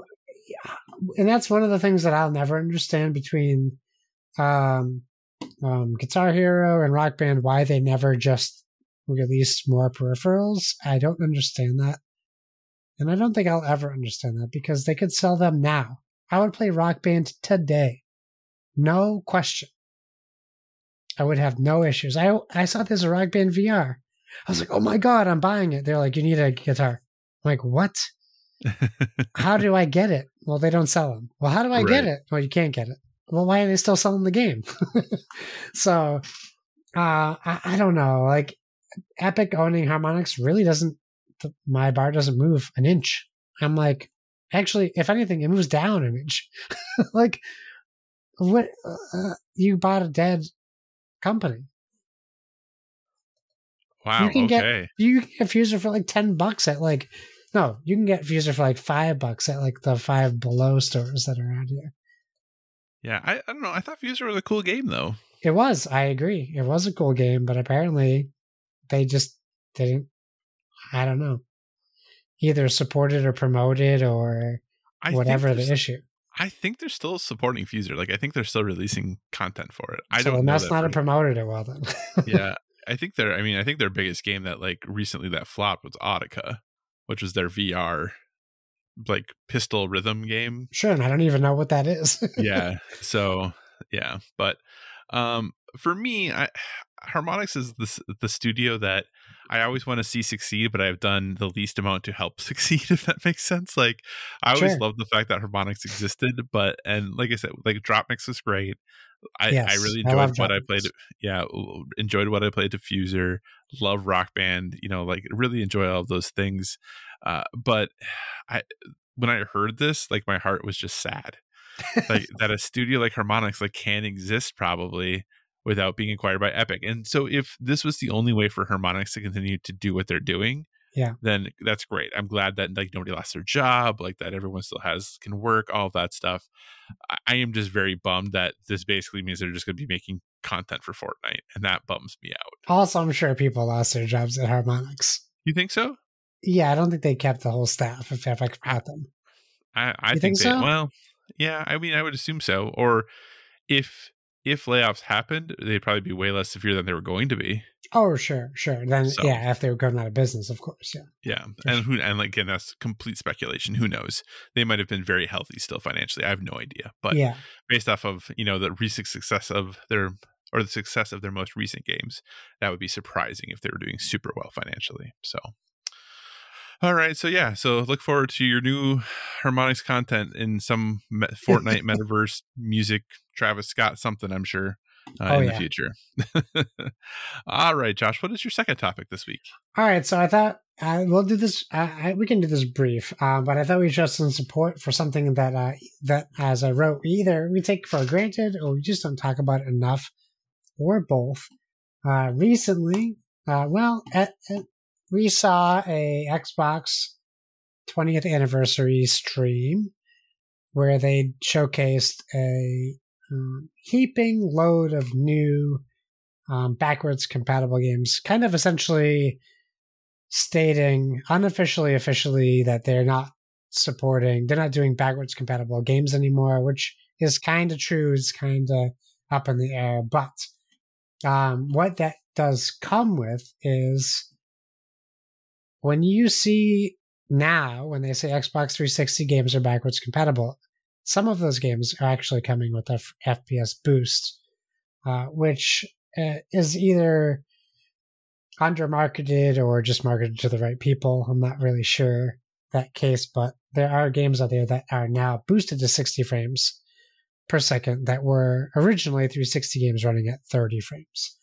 Um, Digital Foundry does have a video out there. You are free to check it out. But really, all I wanted to do, and this uh, uh, was meant to just be really quick uh, coverages. Um, I think it's important to know that if you're currently gaming on an Xbox uh, Series system, even even uh, perhaps the One X supports it as well. Um, you can play some of these games that you are very fond of at either 30 frames 4K or 60 frames 4K or 1080, depending on the games, um, on your console right now, especially games that you might already own from previous like games of golds, um, or even on Game Pass uh, games. So now there's a few. There's like some games you could check out easily just from like scrolling through this article, like um, a lot of the Far Cries and Gears of War games to Titanfall, Battlefield 1, 4, and 5, uh, Mirror's Edge, um, Dark Souls, etc. There's a lot of games that are, are um, fully uh, functional with this. And one of the games I was excited about was um, Dead Space because there were there was this um, leak that kept like people noticed that there were queued updates for certain 360 games that people had saved on their hard drives or whatever before this event, and nobody really knew what they were. They were pretty small updates, like 400 megabytes. Um, so we didn't, you know, people really didn't know what we, to expect, but really, uh, what it was was this like mark for, hey, we're getting you guys this this update, uh, this FPS boost to depending on what you're playing on, quality boost as well. So, and and maybe you can speak to this on the PlayStation front. I'm not trying to sell them short. On, um, I know some of their games are uh, do play better on PS5, but I don't. Maybe I just don't know if it's marketed as well. But I think this is a pretty a pretty awesome thing that they're doing that Xbox and PlayStation honestly don't have to do. This isn't yeah. something that when you buy an next gen console that you're expecting. Um, I think it's one thing in the past where we talked about backwards compatibility. That's a big deal, but I don't know that we've ever expected um, quality boosts. We just kind of want to play the games we own on our new systems. So I think it's something that we we kind of forget about, or at least we don't talk about too much on this um, is these um, future enhancements for games that we maybe never expected to get this quality of life expansion to. Well, and I think that's just how Xbox is approaching that differently, right? Because a lot of the things you're talking about are games that are 360 generation games that you can't play PS3 games on a PS5. Right. So, you know, there are there a there's a like especially they're on I think on ResetEra there's like a huge list of like all PS5 games that have, or all PlayStation 4 games mostly that have like performance boosts on PS5. And there's actually quite a few. Like, I mean, it's a pretty lengthy list, but uh, you know, there's nothing in comparison though to like what Xbox is doing with older games because PlayStation, frankly, just isn't doing it. Um, and you know, I this is one of those things that I think is really, really nice, and I think is really cool that they're doing. I, you know, even when talking to people who are like, oh, I'm going to go jump back in, I, I don't know many people who have jumped back in and completed playing a game based off of these benefit right. features. They jump back in, they're like, oh, yeah. look how cool this is. And then they stop playing the game. Right. Now, right. that's not to say that this shouldn't happen. It's very cool that they're doing it. Uh, I, I, it's just one of those things that like it is Xbox does a great job at continuing to add value to what they're offering and to continue to show support and care for their historic catalog in a yeah. way that both Nintendo and PlayStation are not. Um, so it, it is something that they really do need to be commended for. It is something that they are showing uh, a great interest in continuing to do, and I hopefully the other systems, excuse me, um, take some lessons from this moving forward I just don't know. Like, fortunately or unfortunately, like they haven't been forced to yet. Yeah. Um, you know, like the most recent sales numbers that are floating out there that are obviously still rumors have PlayStation 5 like significantly outselling the Series X now. With the holiday numbers from Thanksgiving, Series S was looking pretty darn good. Yeah. Um, but again, that's all. I mean, which is great, but also there's such a su- huge supply constraint on everything. It's really hard to know what those numbers truly would be I was in Walmart. as available as possible. I was in Walmart So- today. They had 15 Series S's in the cabinet and no other consoles, period. right yeah and i think that's just the thing is that i think the series s is a sneaky good machine it was a Yeah. brilliant decision by microsoft um and i think that this holiday especially that's showing it that's um really uh paying dividends for them now even just Sure. the fact that if you think about it like and this is just one of those nerdy like retail worker things like you can fit twice as many of those on a pallet Oh, yeah. you Oh, know yeah. like just even something as simple as that like that is a huge difference like literally one pallet is twice as many consoles Yeah. um, just because of the size of it you know so it yeah i like i said i i hope that playstation and nintendo frankly um do catch on to this but at this point i don't think they're going to until they're unless they're made to and i don't see that happening anytime soon i hope to be pleasantly surprised um, but it's very cool how Xbox is supporting um, the back catalog of their games and just other games that have been on their system for sure. Yeah, definitely. Agreed. sorry i got really distracted because like when i clicked on the article there was another article linked to it that was about, talked about like cheating in halo infinite already becoming a problem on PC. Don't look at that. so i got distracted very quickly and the, uh, and console players are already asking if they can please turn off crossplay because you don't have the option to right now like you cannot disable Yeah. crossplay in halo infinite so um yeah there people are already asking for it and some of those wall hacks and and aimbots that they're using are pretty bad holy goodness gracious so anyway sorry Don't let it But- get to you. such is the nature of multiplayer shooters yeah. so that's yeah that's just an everyone problem but okay cool anything else about uh fps boost and all of those nice things Uh no, but you know, well, I guess, I guess, kind of. Um, I would say this. Uh, I did notice that um, Fable seems to have a pretty favorable boost, and it might make me want to jump back into Fable just to play it a Hmm. Little bit because I kind of miss Fable. But I Oh, also feel like I'll probably so- be like the same person you said, where I'll play Yeah. it for twenty minutes and then I'll be like, I'm done. but you know what the fact that you can do that though like that's not It's un- like awesome. you can do that Yeah. right like you have the ability to do that I there's love that. nothing wrong with that like it's a nice option to have. yeah absolutely because sometimes you just want to get a taste of something again you know Yes. Awesome. All right. So my final topic this week uh, is a couple weeks ago we talked about the nominees for the Golden Joystick Awards. We did. Well, the Golden Joystick Awards happened because they don't have Thanksgiving over there in England, so they just went ahead and did the Golden Wait, Joysticks. they, I thought everyone has Thanksgiving. No, Josh, not everyone. Not Oh, everyone. Weird. I'm on And the side Canada did it own like a month ago. So, but um, so the Golden Joystick Award winners were announced. So I just thought we'd kind of go through these here briefly and just Yeah. uh, see what Talk our about what thoughts they were. got wrong. yeah, well, and I think we I looked at the list quick. I think we predicted everything perfectly. So good job, us. I Uh, we got them yeah, all right. We, are perfect. so, so the Golden Joystick Award winners for 2021, uh, best storytelling went to Life is Strange: True Colors. Nice. Sound good? Nice. I, okay. I guess I didn't play it, so Yeah. cool. Well, here's the Not frustrating 12 minutes. I know not 12 minutes, right? Uh, here's the frustrating thing about this is that they don't have the winners and the nominees like on a single page anywhere that I can find. Yeah, so it's like, well, I, I want to. I can't remember what everything was compared against. So, and they're not in the same order, like on their two pages. Like They're like, it's not- please so- forget.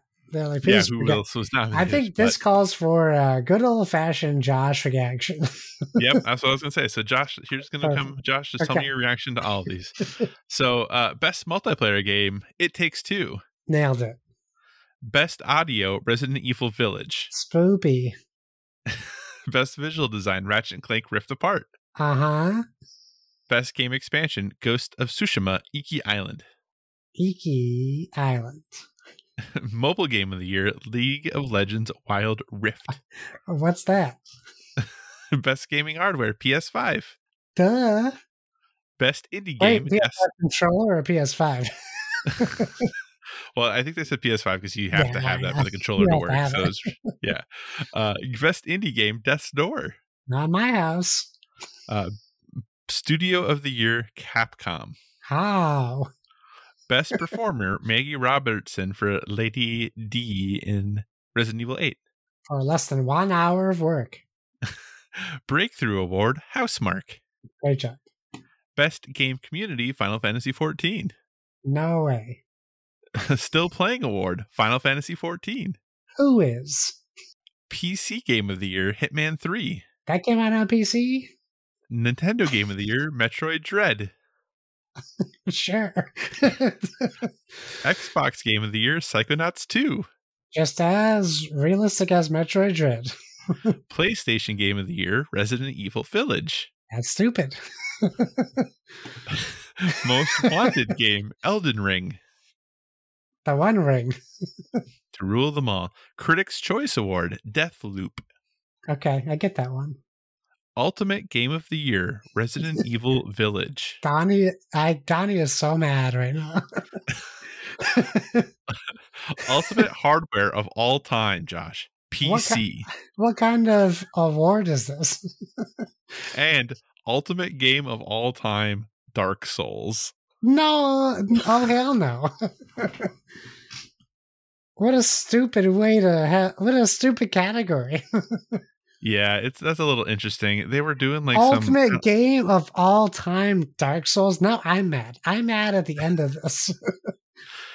Yeah, it was I think it was like some anniversary thing they were doing for yeah, we did not cover Ultimate anything when we did the award, so that must yeah, have the been hardware the all time hardware of all time. at the end. yeah, uh, like okay, ultimate hardware of all time PC. Like, I guess because you'd be like, well, PC can play anything from any time. Yeah, but that's not the case because the hardware changes every six weeks on PC. yeah, and I don't know that you're playing a whole bunch of 386 games on your PCs these days, but maybe Also- they're capable of it. So the ultimate hardware of all time is the Dreamcast. true. That, I, that's a valid. That'd be a valid pick. I would maybe have gone with like Jaguar, but Yeah. Oh boy, I don't know that you should No, put those two in the same about that. I'm category. kidding about that. Um, but ultimate game of all time, Dark Souls. Really, Super like, Mario Brothers three. I, I don't know that Dark Souls is the ultimate game of all time. No, it's it's inaccessible to seventy percent of the gaming population. And Ultimate game of all time. Uh, putting nails in your hand. Wait, over volleyball? Yeah. Just take this nail and use a hammer. It's pretty easy. I I say this with as much love and affection in my heart as I can, but I don't know that there is a more exhausting fan base for games than the Dark Souls fan base. Yeah, or divisive. Like it just I appreciate how passionate they are, but I- it it always like baffles me that the idea of like the introduction of like difficulty levels or anything like that was somehow like dramatically affect their experience with the game when it's not like we would require you to play it on easy. Just having that option available somehow would just be so Insulting. yeah, and I just don't I just really don't understand it. I just I just don't. But yeah, I recently got into a Discord spat about who who do, who why do you care if someone plays Dark Souls on easy? You will never experience them playing it. You play it how you want to play it. Like right. Well, and I just I was um and honestly for me it's not even the i don't even care about the game being personally for me i don't care about the game being hard like and i, I recognize that the accessibility discussion is a whole different discussion to have around it. It's just that like for me it's not like an accessibility issue of like i'm never gonna ha- be good enough to do this. It's an accessibility issue of like i don't have this much time to bang my head against the wall until i get it figured out.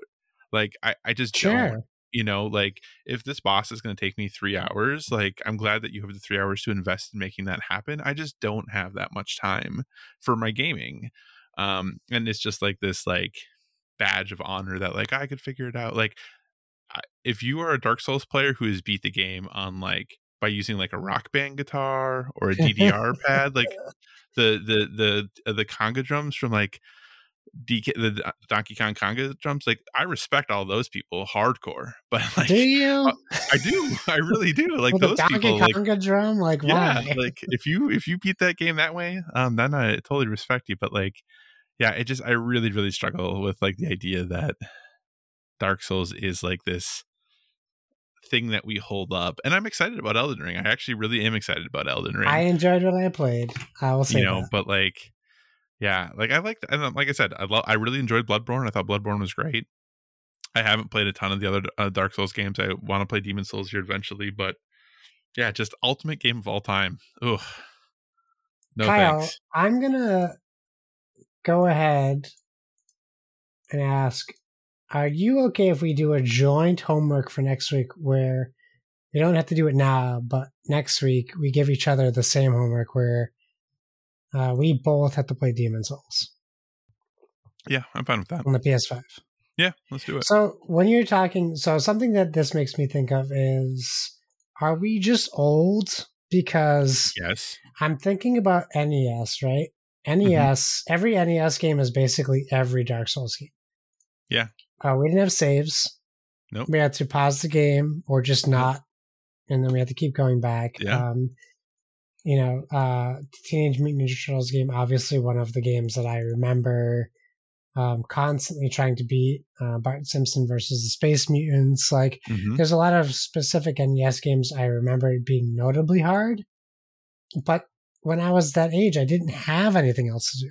I didn't have a job. I didn't Right. I didn't like have to go outside and participate in social uh, skills. Um, and I'm not using that as like a deflection of why I can't do it now. But I'm also a dad now and a husband now, and I work a full time job.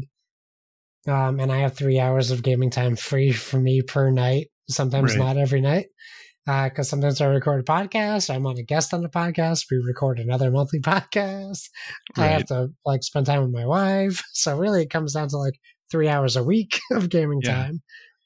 So uh, maybe I think maybe the Dark Souls thing misses my radar because of age and responsibility, and I don't want that to come across as a slam to younger kids who don't have responsibility. Because I know plenty of people who are older who play these games. Right. But for me to play a Dark Souls game, I really think I would need an easy mode. Because that's how I play my games now, for the most part. Some games I still play as the g- generic difficulty, and some games we play now don't let you change the difficulty. Um, which is actually a burden lifted off my shoulders whenever I start a game and I don't have to choose. I'm like, okay, I'm just playing this game as it is. Um, so maybe that's the case for the Souls games, but coming full circle back to Ultimate Game of all time, there's no way that Dark Souls is the game. yeah. It is not something that Ultimate Game of all time, in my opinion, needs to be something that everyone can play. And Dark Souls prides itself, and this isn't even the developers, it's the fans, on a game that not everyone can play. Well, I, for me, it's not even that the ultimate game of all time has to be something that everyone can play. I just think there's way better games that are more deserving than Dark Souls. Yeah. Like even I my fa- like even like my favorite games, I would say there's games more deserving than like my favorite games. Even right, like Every game on our list that we've done right now for our games rankings is probably Mhm. better than Dark Souls, in my opinion. well, I don't know if everyone maybe is. the maybe the bottom two isn't great, but most of them yeah, because like like even if you're like uh Portal Two, better than Dark Souls. Yes. you know, like I, you know, just something off the top of my head.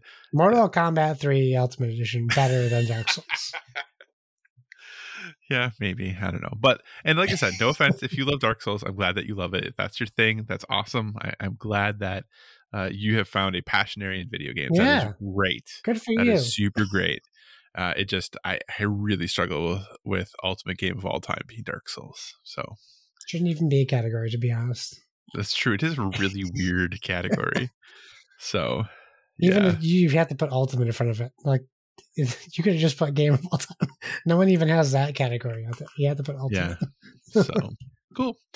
All right, so that is it for that topic too. With that, we're going to move on to prediction time. Obviously, we record on Sundays and post on Tuesdays, Yeah. so, but we want to try to guess any of the big news that we missed that gets broken on Monday. So, Josh, what do you think is going to happen between now and when this episode posts? I'm going to double down on this until it happens, uh, which I guess would be triple down next week, uh, two weeks from now. Um, uh, maybe I was a little hesitant after they re- we got the, I would say quote unquote stealth drop of Halo multiplayer. Mm-hmm. But even it, even Halo multiplayer, as fun as it is, is a broken version of Halo multiplayer. In fact, the first week it came out, there was only like what two maps available, just because they stuck beta on the end. Yeah. All that says to me is they were too lazy to remove beta from the title. Because when they announced it, they didn't say beta; they just said Halo multiplayer is out. I think they said beta. Did they? Well, I, I must have did, yeah. blanked it out from my memory. Yeah, I think they did. Um, based on everything we're seeing from the multiplayer, I cannot imagine that the Halo campaign is finished. and I know how bad that sounds for me to say that, but I'm gonna stick to my bet that Halo campaign will be delayed.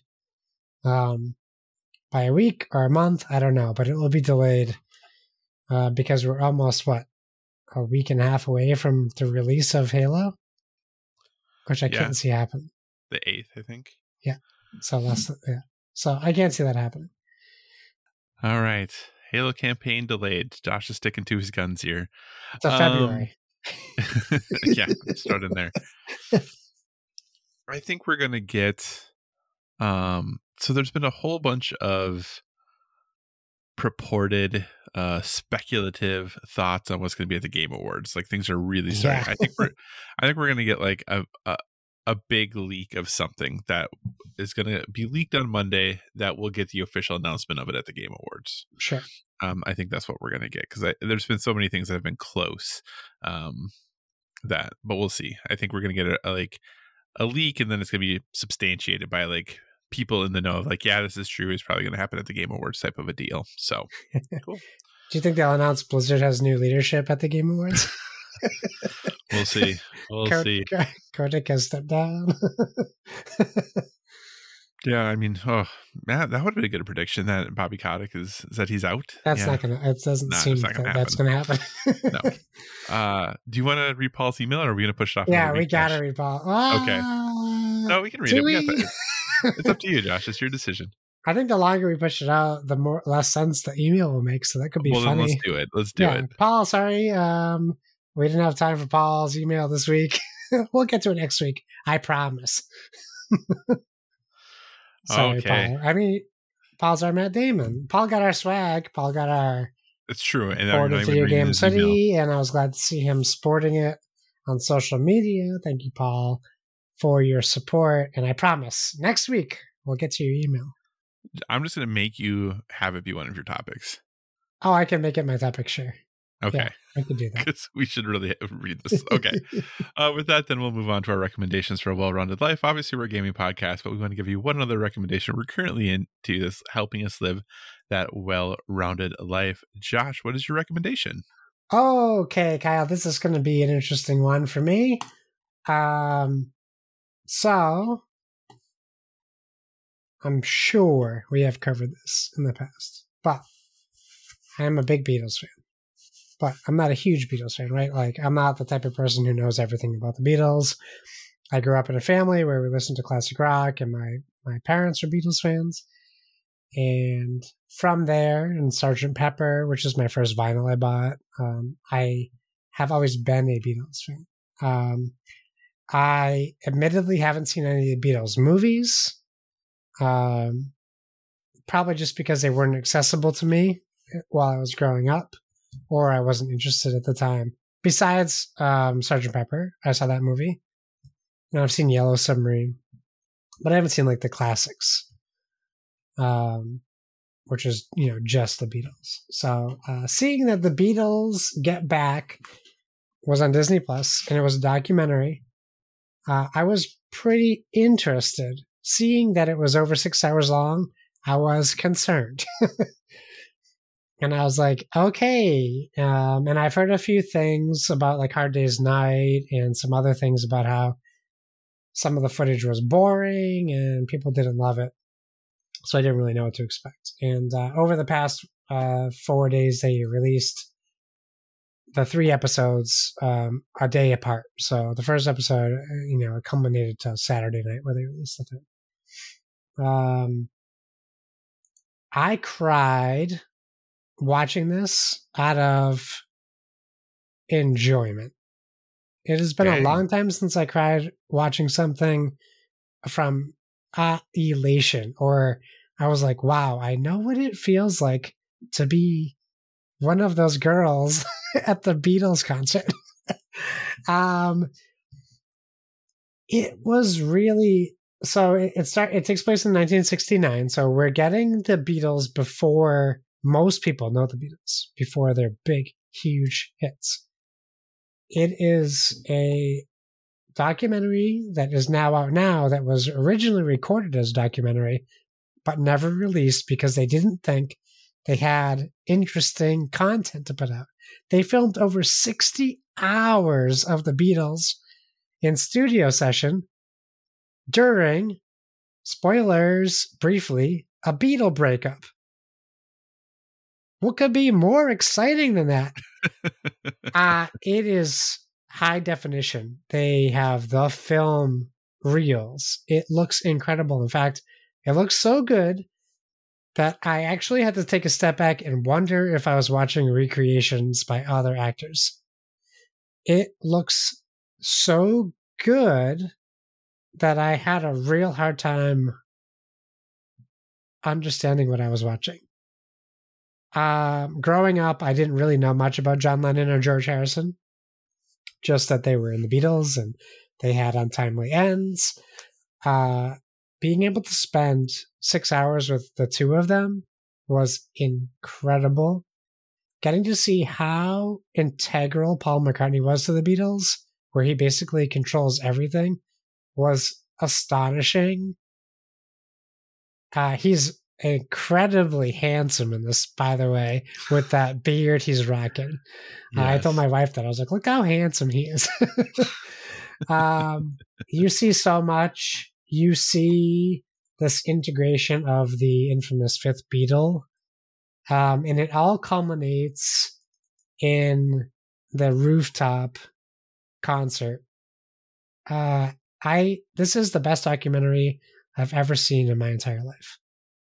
I haven't seen much better films in general than this. But I have the cav the caveat is you have to like the Beatles to agree with me what I just said. Um, otherwise, it's still a fascinating look. But if you don't love the Beatles, you probably be a little bit bored because it really is brass tacks. It is really down to the gritty. But you know what? I got to watch them write on camera some of the best Beatles songs ever written. And I'm still having a hard time uh, not being emotional while saying that and contemplating what I saw because I've never had access to music that is important to me the way that I have with this documentary is just next level. It is so good. Um, this was going to be my recommendation, but I haven't finished it yet. because when I I- when I knew this project was coming out, I was so excited about it, and then when I sat down to watch it, I was like, uh, "Excuse me, I did not expect it to be like seven and a half hours long." Also, So- every shot of Ringo, I feel bad for Ringo, but they make him look he just in general, he just looks the most dopey dour dude ever he to does. exist. Really, But really it's so funny. At, at, after hour two, you just start laughing when you see his face yeah. because Uh, but yeah, uh, but I will. I I do agree. I'm about halfway through episode two, uh, but it, it is exceptional. Like, and you're right. Like the qual, like when you start, you're like, how did they have this for this long? And like no one was like, hey, we should release this because it's like. I mean, it is the most like intimate look at the creative process of some brilliant creative people that I think I've ever seen. Like it Yeah. is, it and it's like and warts and all. Like it is not flattering Oh, often yeah. oh yeah, you know and it's pretty amazing that even that they were like yeah let's do it like whew, it is and Yo- Yoko is a big part of it, and I always find it hilarious. uh, there's some good Yoko burns. There's a funny Ringo burn where some they're like, uh, um, uh, what do they say? Uh, something like, uh, but what's Ringo up to? And, and like Paul's like, no one ever knows what Ringo's up to. Just let him do it. uh awesome so that's the beatles get back on disney plus uh josh my recommendation this week uh is a Netflix film called Tick Tick Boom, Hmm. um, which is the um, feature directorial debut of Lin Manuel Miranda, Yeah. um, starring Andrew Garfield as Jonathan Larson. Now, Yeah. listener, if you're not familiar, Jonathan Larson is the person who wrote Rent, the Broadway musical. And Tick Tick Boom was a semi autobiographical musical he had done prior to Rent ever making it big. Um, and this is a biographical musical drama Hmm. of Tick Tick Boom, basically. So I don't. It has com- it contains some parts of what is clearly meant to be a recreation of the stage play, but then also intermixed with like what was going on in Jonathan's life, dramatic reenactments of maybe the uh, uh, dramatic. Um, like tellings of some of the things he's talking about in the play, like those sorts of things. Um, if you don't know, uh, one of the things that is um, most tragic about Jonathan Larson, and this is told right away, so it's not really a spoiler if you didn't know. Um, obviously, Rent went on to be one of the biggest musicals in history. Um, Jonathan Larson died before it ever was played on Broadway. Yeah. Um, he died the morning of the first off Broadway preview of Rent. So he never saw Rent um, Yeah. done on stage. So, with that as the backdrop, um, this movie is absolutely incredible. Andrew Garfield is amazing. And I will be honest, like, and I even get emotional about it now. Like, I just cried for like the last half hour of this movie. Wow. It is so good. And I think just knowing as much as I did about him and like his situation and like what, and especially if you're someone who knows what rent, like knows rent really well, for me, Yeah. it was like, one of the most like impactful musicals of my like because it came out in the 90s when i was like super into musicals and like in in drama and all these things like it's always been a really impactful musical for me um but just knowing as much as i do about that seeing all of the callbacks and cues and like parts of like his life that like are represented like in the musical um and then as a result of that in this film as well it just is really um it's really powerful. And when you think about the messages of the musical rent and what then that means for tick tick boom um it's it's just hard to get over um how tragic his death really really was. Um and and not that you know one person dying is more tragic than another person dying but like with the art he created it was so impactful to so many people to know that like rent is it like rent is really the last the only big thing we got from him but kind of the last thing we'd ever get from him is Yeah. just so so sad um but you can see the groundwork of everything that came by like watching tick tick boom his his sound that jonathan larson's sound is definitely there and to be honest like you know man andrew garfield like is amazing in this film i've always Yeah. liked andrew garfield as an actor i think the whole spider-man thing for him is really unfortunate like i yeah. And for he us, a, yeah well he but he's a great actor he's such a good actor I like him a lot. you know, and like yeah, Hacksaw Ridge and 99 Homes and Social Network, like he's done some amazing roles and he's Mhm. just so good. Um, but like he um is on another level when it comes to this performance. So nice. If you have any interest in musicals at all, because it, this is still a musical, there's a ton of music in it. Um, um, I, I highly recommend it. It's it's excellent. Like genuinely, I'm like, I feel like Andrew Garfield should be nominated for an Oscar for this. Like he's Oh. exceptional and he's so so good. Great. Um, but that's Tick Tick Boom on Netflix. Hey Josh, what do you say we wrap this show up? Look at us, a couple of sad sacks over here. I know, right? Thanks for joining us, everyone. In addition to finding us on Twitter and Instagram at Board with VG, you can find us on Facebook at facebook.com slash Board with VG. So feel free to give us a five star rating over there. Also, if you want to communicate in the more long form, just not feeling social media, please feel free to email us at boardwithvg at gmail.com, just like Matt Damon. And we tag ourselves with hashtag board with VG, so please feel free to use that hashtag as well on all social medias and whatever podcast service you're listening to us on. We encourage you to give us a stellar rating. That is, whether you're downloading us from the Dice Tower Network feed or the Board with Video Games feed. Uh, we're on Google Podcasts, we're on Spotify, we're on Apple Podcasts, we're on uh, Pocket Cast. We're on everything, so you can find us. So please give us a great rating if you can. You can find me at Why So Serious. That's S I R R I U S on Xbox Live, PlayStation Network, and Steam. So if you want to play some Halo with us, hit us up. If you want to play some Forza with me, hit us up. If you want to play some uh, whatever Kyle's playing on PlayStation, hit him up at Cycocross. That's C Y C O C R O S S. That is on PlayStation, as Josh mentioned, but also on Xbox Live, Board Game Geek, Twitter, Instagram, all those places, all the same handle. As always, if you have suggestions for future topics, be sure to reach out to us on the social media because we want to talk about what you want to hear about. Um, we are getting towards the end of the year, so we will be doing our favorite games and all that good stuff coming up. We will also be wrapping up um, Metafall. Metafall. Yeah, so that will be coming to an end here as well. So we'll make sure that we do the culminating episode for that prior to us taking some time off for winter break slash the holidays.